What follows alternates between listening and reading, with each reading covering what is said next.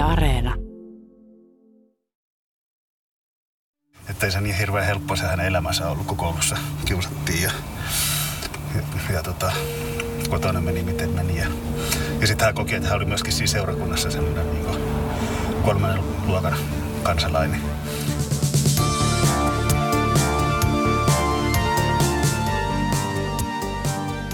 Mä olen Marko Niemi ja tämä on viimeisen johtolangan kolmannen kauden kolmas jakso.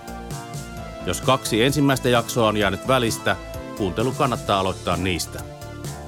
Tässä jaksossa keskityn siihen, kuinka vaikeaa teini-ikäisen tytön oli kasvaa nuoreksi naiseksi perheessä, josta puuttuu äiti ja jonka elämää rajoittavat uskon lahkon lukuisat mielivaltaiset säännöt.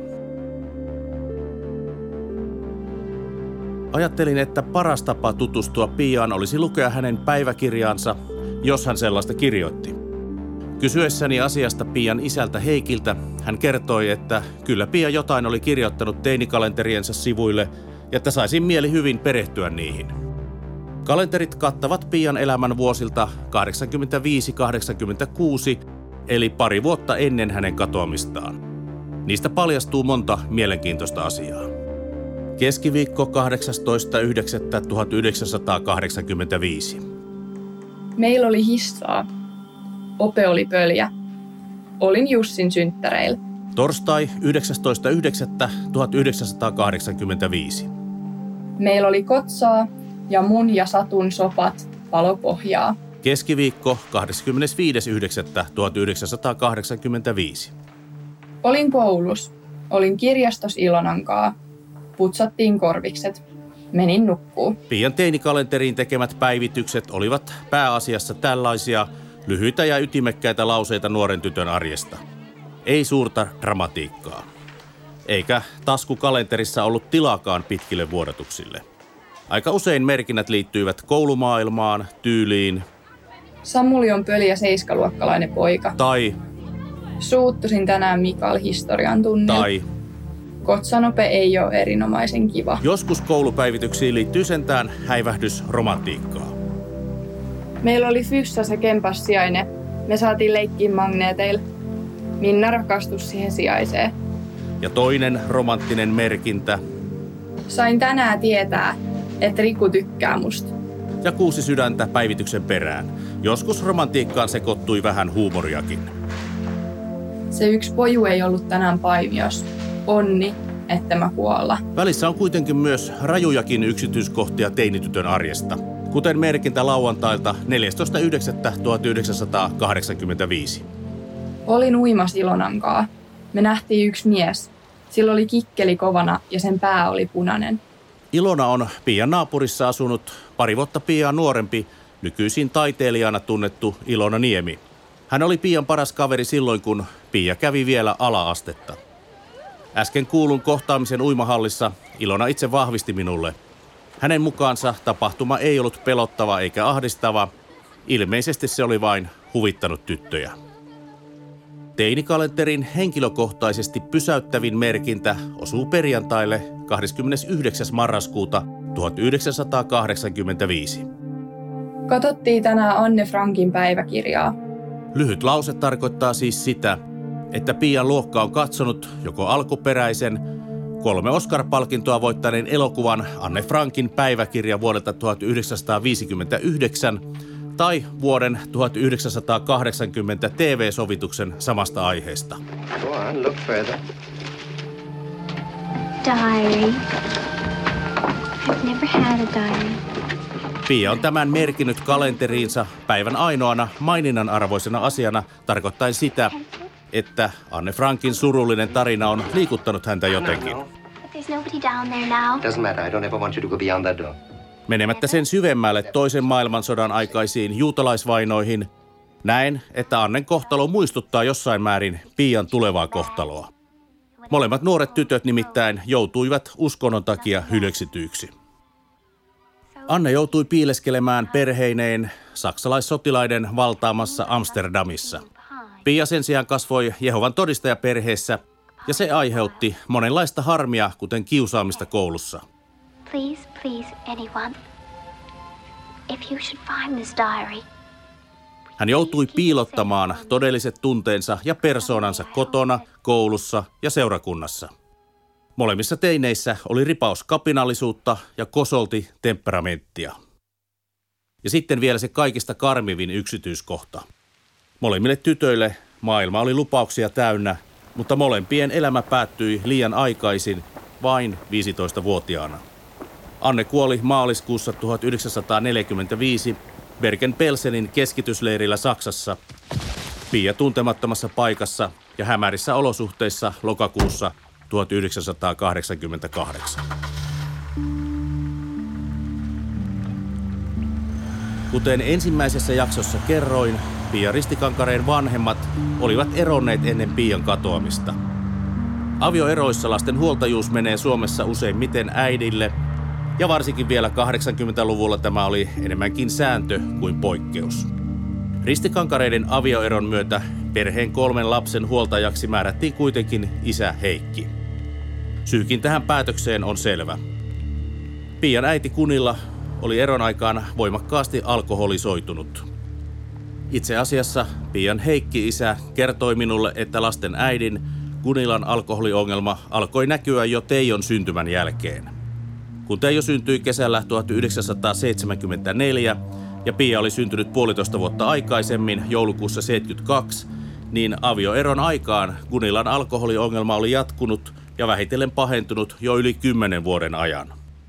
Kysyin Heikiltä, että millaista arki Kunilan kanssa oli ennen eroa. Kyllähän oli, kyllähän aika paljon kotoa ja sitten mitä, sitten oli se, sivut kaljaporukkaa, niin hän meni sitten, hän haki Simo seuraa sitten. Hän ei ollut työelämässä.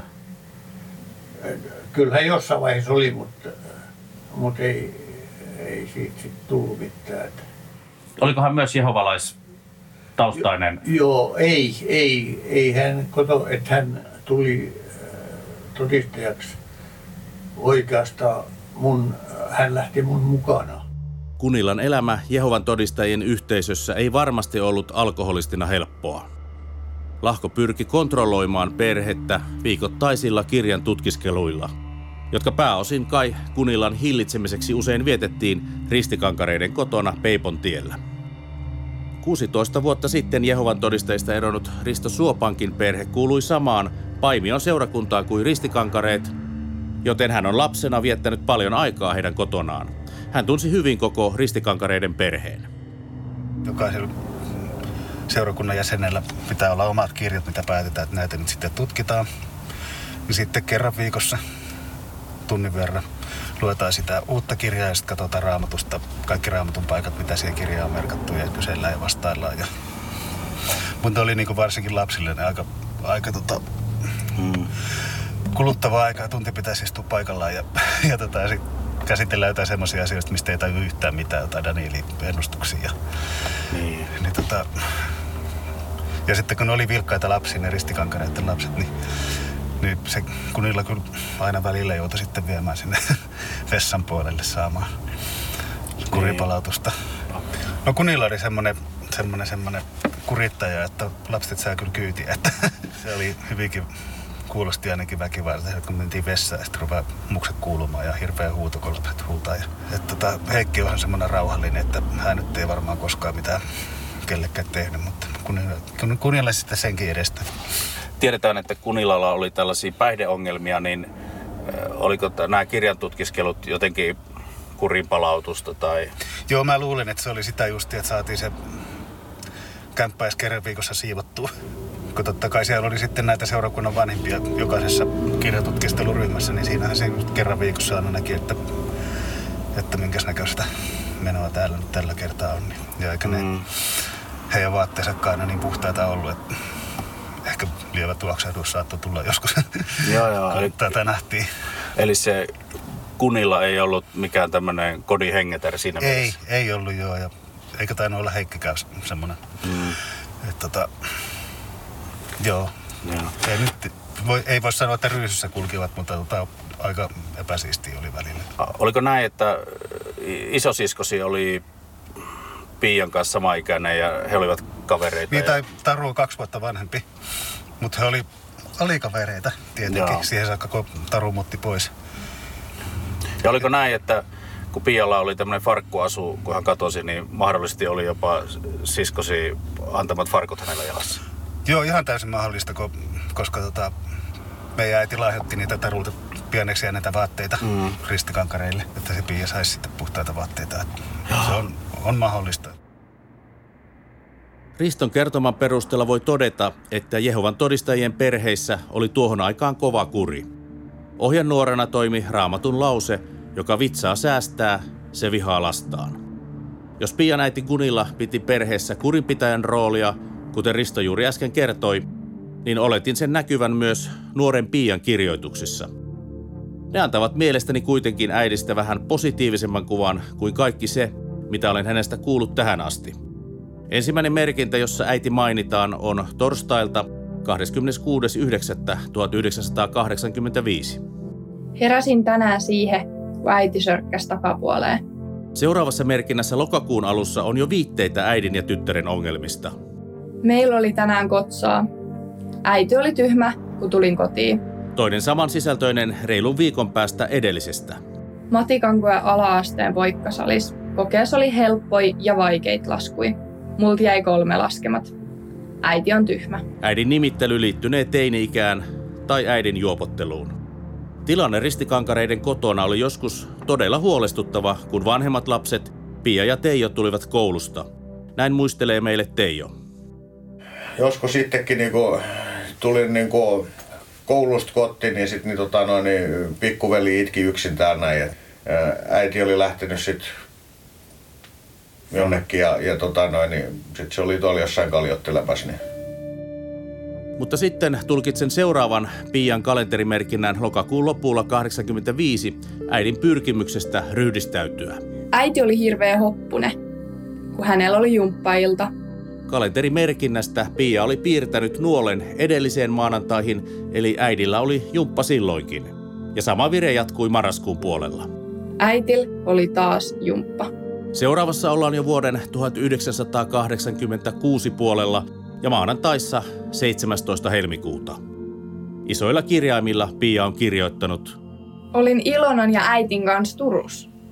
Pian ala-asteiän paras kaveri, naapurissa asunut Ilona Niemi, ei halua antaa äänellään haastattelua Pian tapauksesta, mutta hän suostui muistelemaan Gunillaa. Ilonan mukaan Gunillassa ei ollut havaittavissa mitään poikkeavaa siihen aikaan, kun hän oli Pian kanssa tekemisissä.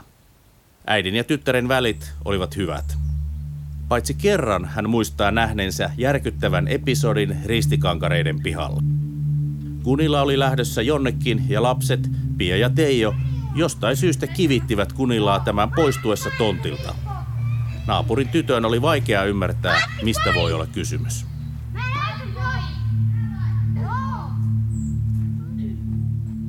Vaikka Kunilla oli pyrkinyt Pian kalenterimerkintöjen mukaan ratkaisemaan omia henkilökohtaisia ongelmiaan ja saamaan elämänhallintansa takaisin muun muassa jumppaamalla, niin ristikankareiden avioliitto päättyi eroon. Kunilla joutuu jättämään perheensä ja kotinsa. Hän ei pystynyt päihdeongelmansa takia kantamaan vastuuta ja hoitamaan perheen kuopusta parivuotiaasta Kalle poikaa. Niinpä Kunilla äidille ei annettu erossa edes lastensa tapaamisoikeutta. lapset oikeastaan häpes äitiä. Niin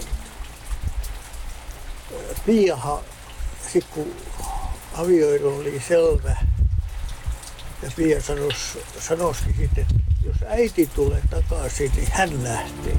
Nyt kun tiedämme, että Pia on ollut kadoksissa 33 vuotta, niin se, että hän ikään kuin uhkasi isänsä kotoa lähtemisellä, saa tietysti ihan uuden merkityksen. Mielenkiintoista tästä tekee se, että Heikki tulee kommenteillaan syyllistäneeksi kunillaa siitä, että Pialle oli syntynyt ajatuksia kodin jättämisestä. Jostain lehtijutusta luin Heikin sanomana, että Kunilla taas oli vastavuoroisesti syyttänyt ex-miestään Pian katoamisesta. Miksi? Sitä on mahdotonta kysyä Kunilalta itseltään, koska hän kuoli muutama vuosi Pian katoamisen jälkeen. Hän äh, tuolla Jäkärlässä, hän, hän oli jonkun portaat tullut kierimään oles. Sitten hän oli siellä vissi muutaman päivän maannut siellä porrasten alapäässä. Ja, ja sitten kun sit oli todettu, että tämä on kuollut. Ja ruumiinavauksessa oli selvinnyt, että se oli alkoholimyrkytys. Kyllä hänellä oli niitä kolhu, mutta ei ne oli ollut semmoisia, että ne olisi aiheuttanut hänen kuolemaan. Jäkärlä on lähiö Turussa. Se sijaitsee noin 15 kilometriä kaupungin keskustasta pohjoiseen lähellä Liedon rajaa. Mutta Kunillaan vielä lyhyesti palaa, niin, niin äh, hänet on Turkuun ilmeisesti haudattu. Onko siellä hänellä sukulaisia, jotka pitää sitten haudasta huolta vai? En tiedä, onko hän sitten, mä en mennyt edes hautajaisiin, mun täytyy sanoa. Eikä siellä haudalta en olla muuta kuin appiukko, siis hänen isänsä ja sitten hänen sisko. Jos miettii ristikankareiden avioeron olosuhteita ja sitä, että Kunilla syytti julkisesti Heikkiä Pian katoamisesta, niin en ihmettele, ettei Heikki osallistunut 90-luvun alkupuolella kuolleen Kunilan hautajaisiin.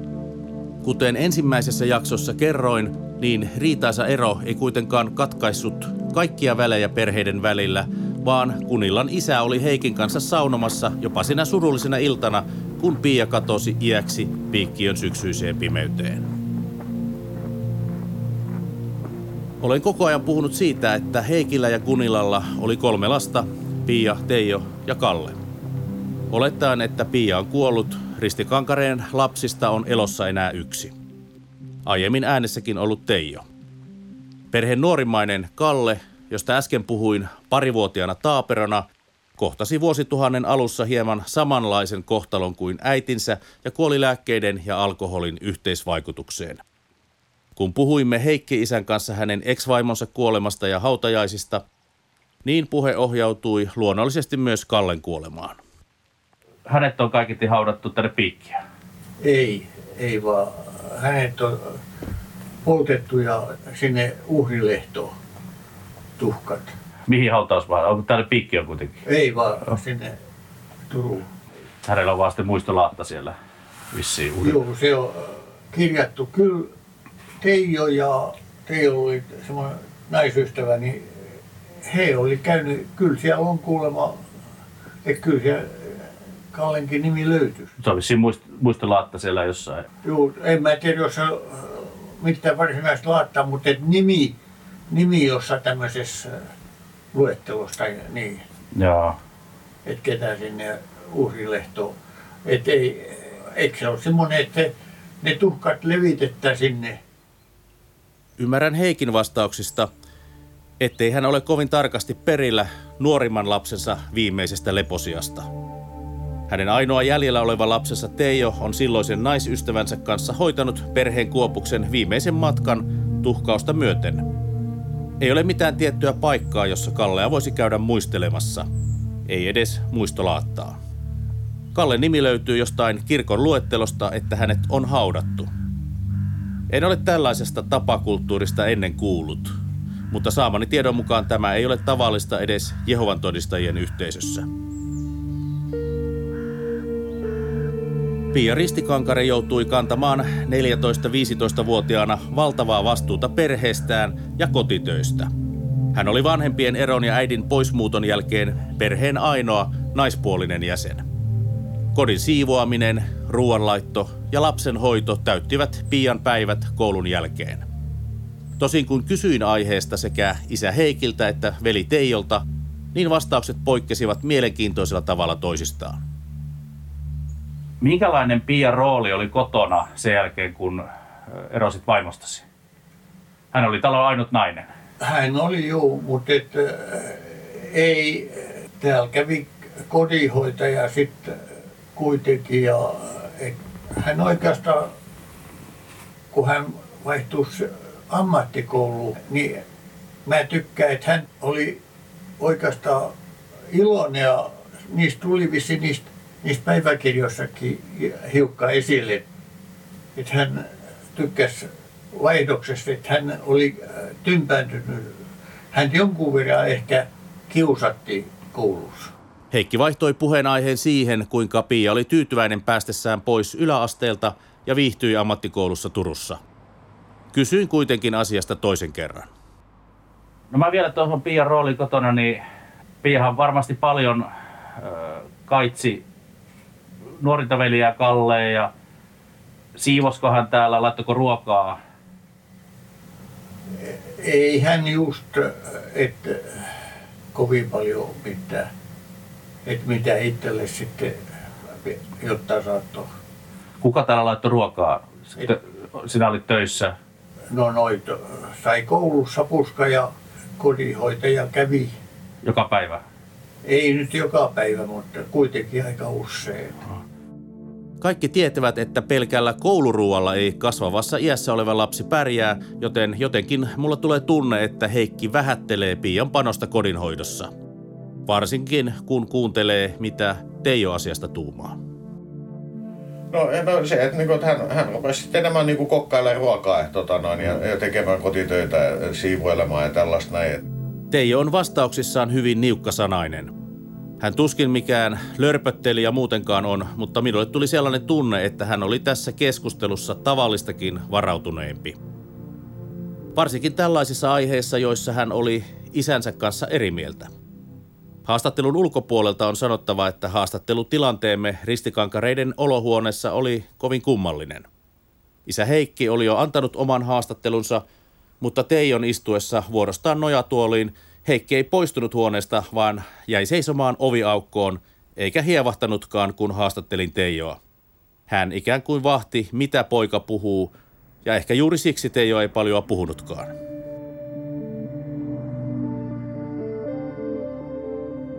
Pian ja Teijon ikäero oli noin puolitoista vuotta ja he elivät ikään kuin samaa elämää kotipiirissä ja seurakunnan muiden samanikäisten lasten kanssa. Pyysin Teijoa muistelemaan isosiskoaan. No Pia teki sitten että ruokaa tässä näin silloin, kun enää äiti ei ollut täällä näin. Ja, ja sitten leikittiin tuossa noin sitten niin tota, naapurien lasten kanssa ja jotain kymmentikkuu laudalla ja muuta pihapelejä. Et niin kuin normaali leikkejä sitten sen jälkeen, kun oltiin koululäksyt tehty. Millainen isosisko hän oli? Kyllähän ihan, ihan hyvä oli. Et Oikein mieli siinä on, että kun ei, ei nyt ole enää.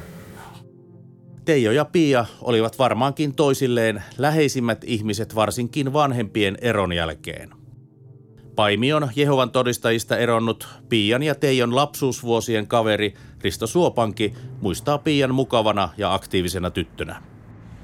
Se oli silleen räiskyvä, ettei sen, en mä tiedä tappeliko se muiden kanssa, mutta sisarukset oli aika, aika tota, perämenttisiä toisiansa kohtaan sitten.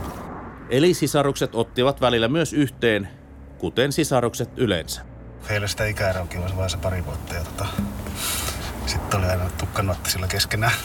Et sitten kun oltiin niin isommalla porukalla, niin sitten se Pia oli vähän aika silleen vetäytyvämpi, vaikka ihan mikään ujo sinällään ollut. Mutta tota, ja sitten joskus, kun tehtiin nyt kenttäpalvelusta yhdessä ja siellä jotain vähän vakavampia puhuttiin, niin kyllähän silloin sen kuuli, että oli niin monta asiaa, mitkä paino mieltä, ettei, ettei se niin hirveän helppo se hänen elämänsä ollut, kun koulussa kiusattiin ja, ja kotona meni miten meni. Ja, ja sitten hän koki, että hän oli myöskin siinä seurakunnassa semmoinen niin kolmannen luokan kansalainen.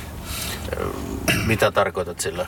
No Jehova todistajillahan on tietysti kaiken näköisiä perheitä niissä seurakunnissa, mutta yleensä niitä pidetään semmoisina parempina perheitä, joiden vanhe, vanhemmilla tai miehillä tietenkin niin on noita jonkinnäköisiä palvelustehtäviä siis seurakunnassa ja, ja, tota, ja sitten semmoisia edistyviä perheitä, ne oli sitten kakkosluokkaa ja, ja sitten ne kolmannen luokan kansalaiset, mitkä ei ikinä saa mitään parempien perheiden lapset vähän sitten vähäksyy tietenkin näitä tämmöisiä huonommin mukana olevia perheitä. Ja Pia kävi viimeisenä elinvuotenaan keväällä ja kesällä kirjeenvaihtoa vihkon kautta parhaan kaverinsa Tiina Ristimäen kanssa. Pia asui ja kävi koulua Piikkiössä ja Tiina Paimiossa. Homma toimi niin, että he näkivät aina viikonloppuisin jomman kumman kotona tai sunnuntain hengellisissä kokouksissa ja siellä vihko siirtyi tytöltä toiselle. Yhdessä kirjoituksessa Pia avaa tätä Riston mainitsemaa syrjintää, jota hän koki niin sanottujen parempien perheiden lasten taholta. arvaa, että meidän seurakunnassa on järkevä nuoriso. Ne puhuu toisten selän takan pahaa. Jotkut sanoo, että mä pukeudun niinku punkkari joskus ja sitten Kerttu ei tykkää musta. Hänen mielestä mä käyttäydyn koppavasti. Johannan mielestä sä oot ylpeä ja sitten vielä Johanna on sanonut, että te ootte vähän kummallisia. Mun mielestä sä oot tosi kiva ja mä oon sanonut Jossulle, että sä et mikään ylpeä oo. Pia ei syrjitty pelkästään Jehovan todistajien yhteisössä, vaan myös koulussa. Tilanne oli täysin sama myös Teijolla. Kyllähän mutkin siellä sitten joskus niitä nostettiin tuot naulakkoon roikkumaan ja sitten ei siitä päässyt itse pois. Et, et, niin, tota, no, niin aika kurjaa se on. Haastattelin myös Pian ja Teijon yläasteen aikaista rehtoria Sinikka Tuomarilaa kiusaamisteemasta. Sinikka myönsi, että Pian kiusaaminen oli opettajakunnan tiedossa. Fyysistä kiusaamista ei ole tullut mun tietoon, niin mä varmasti muistaisin sen, koska niihin oli aina omat selvityssysteemit, mutta tota, varmasti äh, semmoista syrjimistä, selän kääntämistä ja etäisyyden pitämistä. Sitä oli ilman muuta. Mistä tämä mahtoi johtua? Ehkä siitä, että hän myös itse äh, oli vetäytyvä ja kyllähän nuoret löytää niitä syitä, miksei sitten haluta. Joo. Pialahan on tällainen Jehovan todistaja perhetausta, niin mahtoiko se vaikuttaa tähän?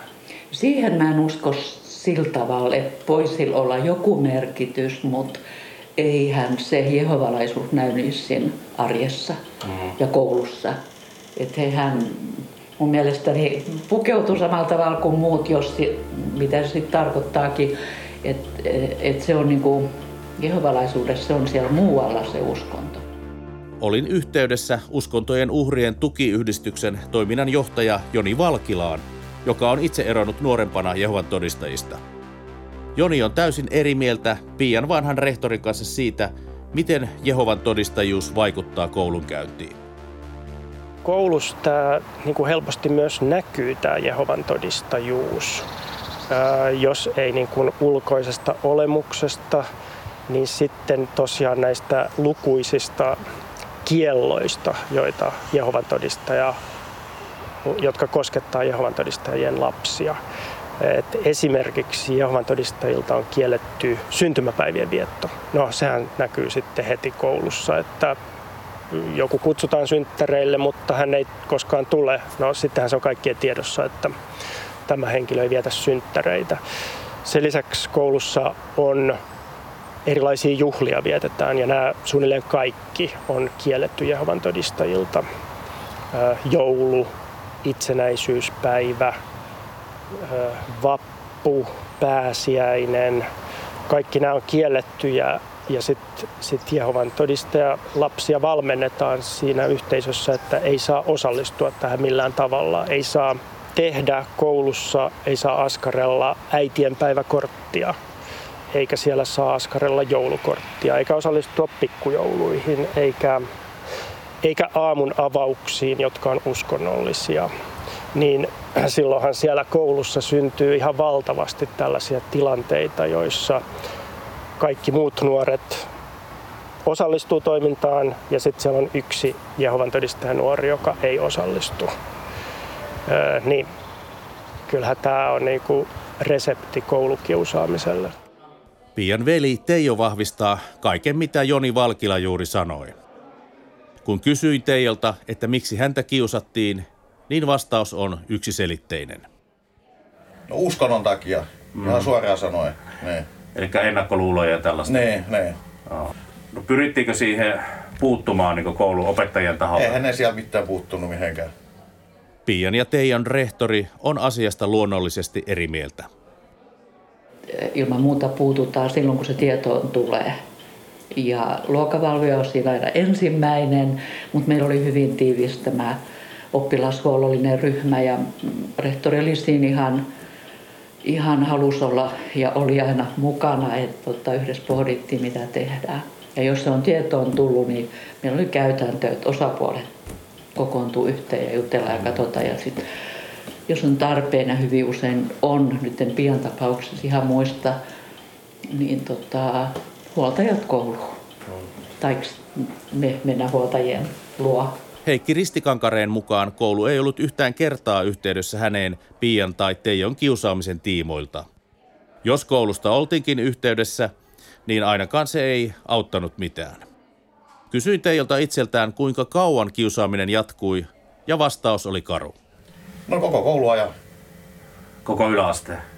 Ja alaste. Niin.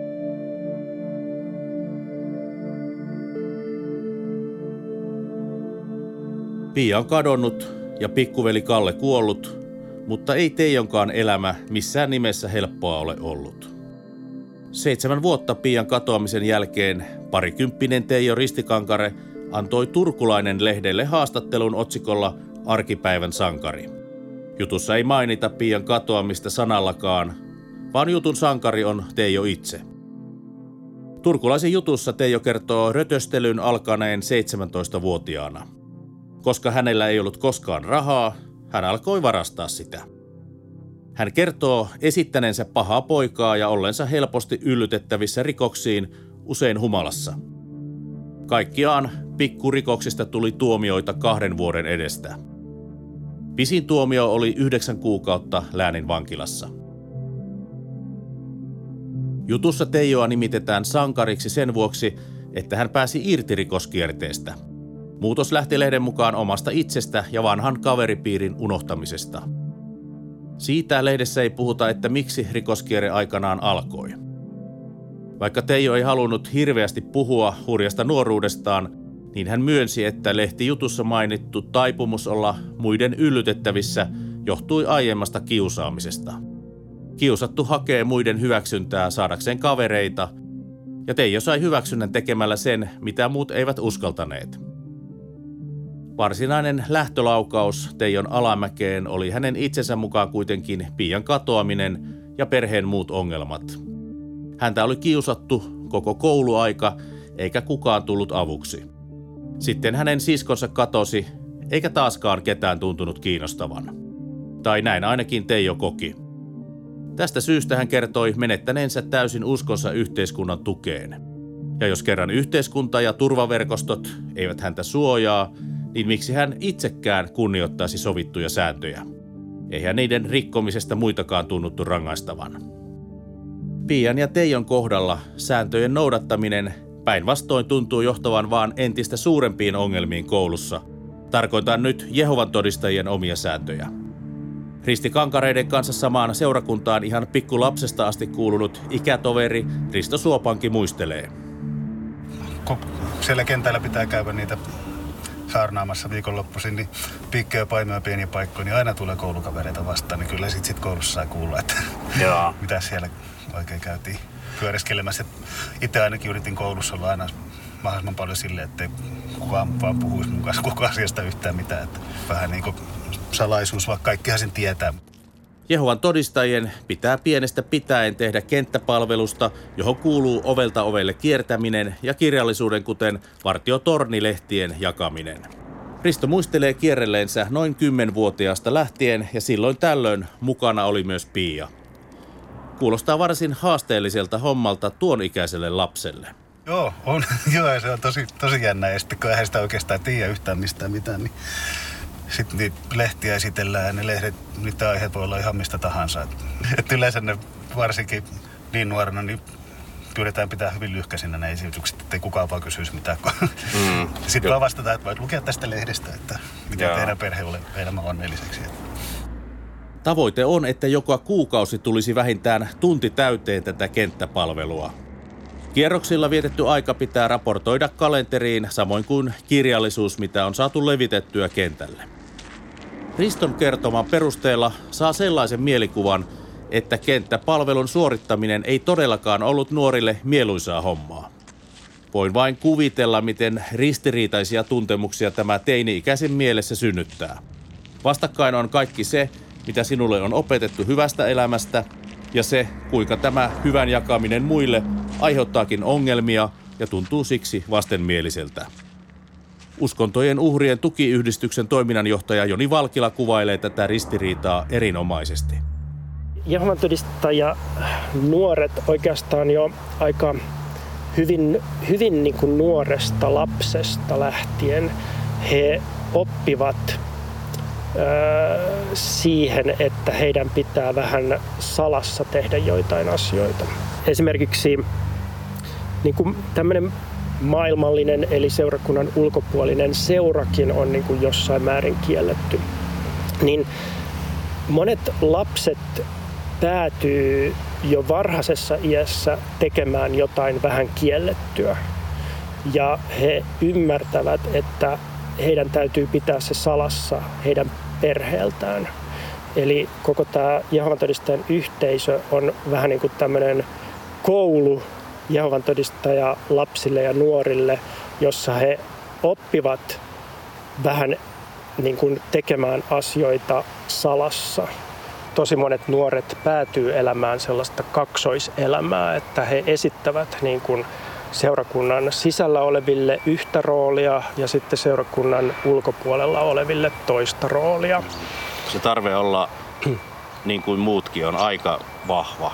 Joo, ja sitten monet Jehovan todistajanuoret häpeää aika paljon sitä, että he ovat Jehovan todistajia, koska no, Jehovan todistajilla on melko erikoisia ää, toimintatapoja ja ja käsityksiä ja, ja kuva Jehovan todistajista, vaikka julkisuudessa ei ole nyt mikään äärimmäisen hyvä.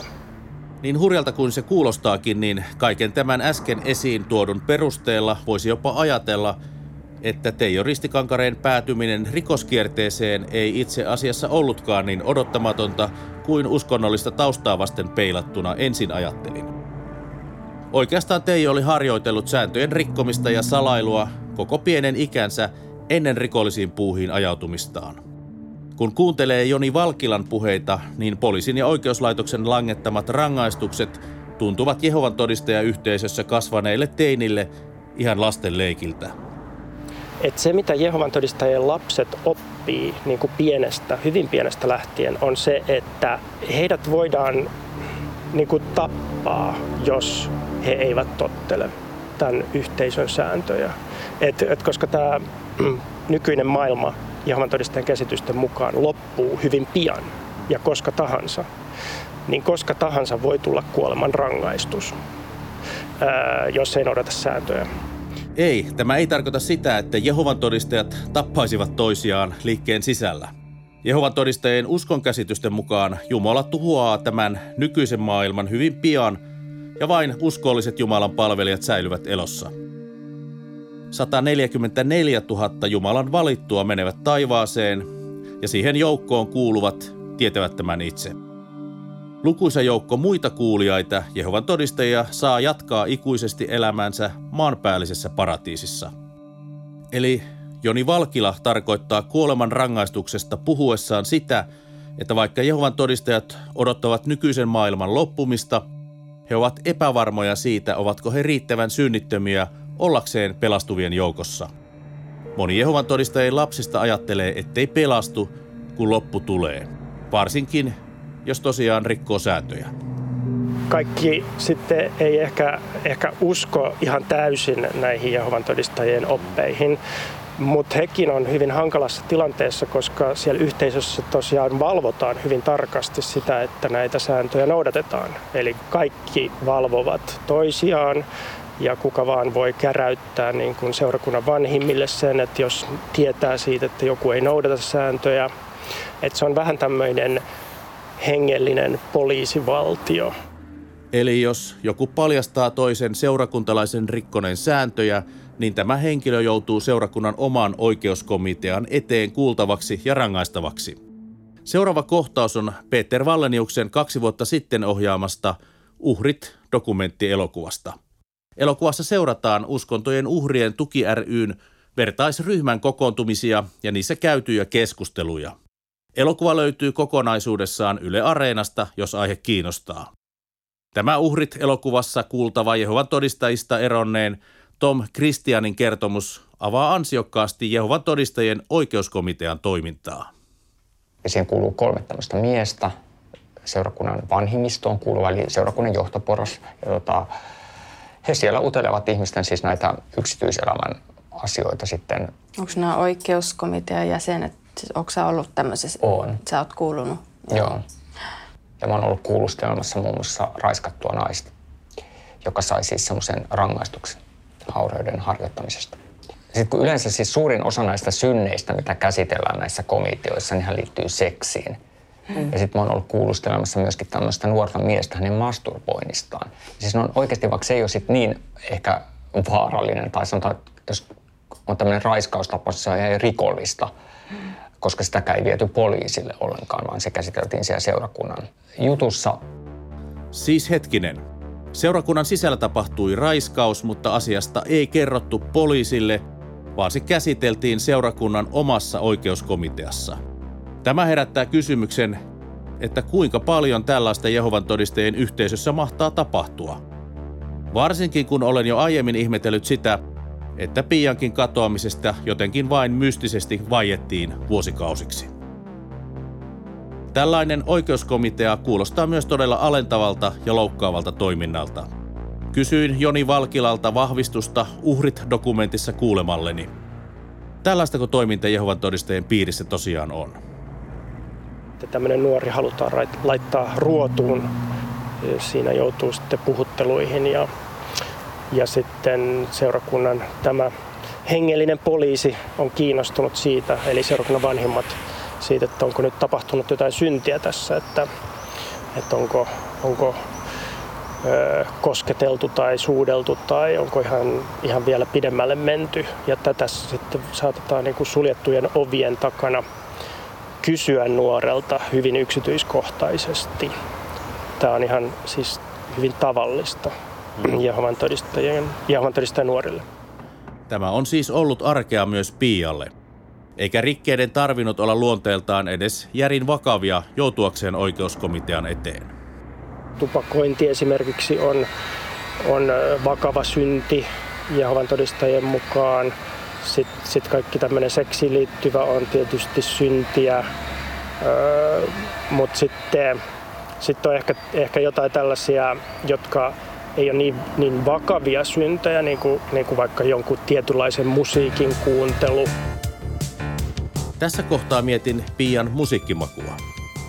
Tietääkseni Pian mankassa soivat aikansa poppihitit. Tai sen ainakin tiedä varmasti, että Pian huoneessa soi norjalainen teini-idoli Ahaa, koska naapurityttö Ilona kertoi minulle, että Pia oli kauko ihastunut tai jopa rakastunut yhtyeen jäsen Pooliin. Miten tällaiseen suhtaudutaan seurakunnassa? Meidänkin kodissa mun, mun siskot 80-luvulla kuunteli ahaata, eikä sitä nyt sitten siihen puututtu.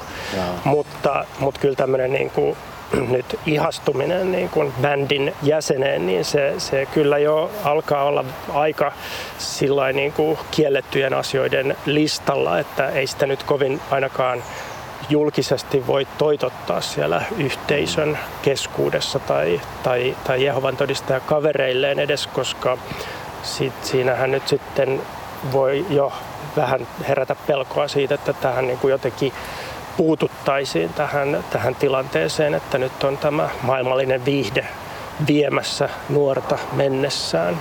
Sitä haluaisin sanoa tästä Jehovan todistajien kurinpitosysteemistä, että et, et nuoret niin kuin siellä yhteisössä ne tietävät, missä asemassa he ovat. Eli, eli he tietävät näistä rangaistuksista, että minkälaisia rangaistuksia he voivat saada, jos he tekevät jotain kiellettyä. Ja nämä rangaistukset on hyvin pelättyjä, koska niistä vakavin on seurakunnasta erottaminen, mikä johtaa karttamiseen. Ja karttaminen tarkoittaa sitä, että perheenjäsenet, ystävät, sukulaiset ei saa puhua kartetun kanssa. Ja kartetuksi voi joutua ihan alaikäisenäkin. Olen, olen puhunut useiden sellaisten nuorten kanssa, jotka on alaikäisenä tulleet erotetuiksi Jehovan todistajista. Ja usein se on johtanut sit siihen, että tällainen nuori lähtee kotoaan jo hyvin nuorena, 15-16-vuotiaana. Eli juuri Pian ikäisenä. Piahan olisi täyttänyt joulukuussa 16 vuotta, ellei olisi kadonnut. Yhtäkkiä Pian kohtalo tuntuu jotenkin sopivan vähän liiankin hyvin tähän kuvioon, josta Joni juuri puhui. Kaiken edellä puhutun valossa koen pakottavaa tarvetta ryhtyä vielä tarkemmin syynäämään kaikkia pieniäkin mahdollisia merkkejä Pian mahdollisesta maailmallistumisesta. Otan Pian kalenterit uudestaan esiin ja luen merkintöjä entistäkin tarkemmin, jos mahdollista. Tämä oli viimeinen Johtolanka podcastin kolmannen kauden kolmas jakso. Seuraavassa jaksossa Pia pääsee muun muassa luokkaretkelle hetkeksi irti alati valvovista silmistä.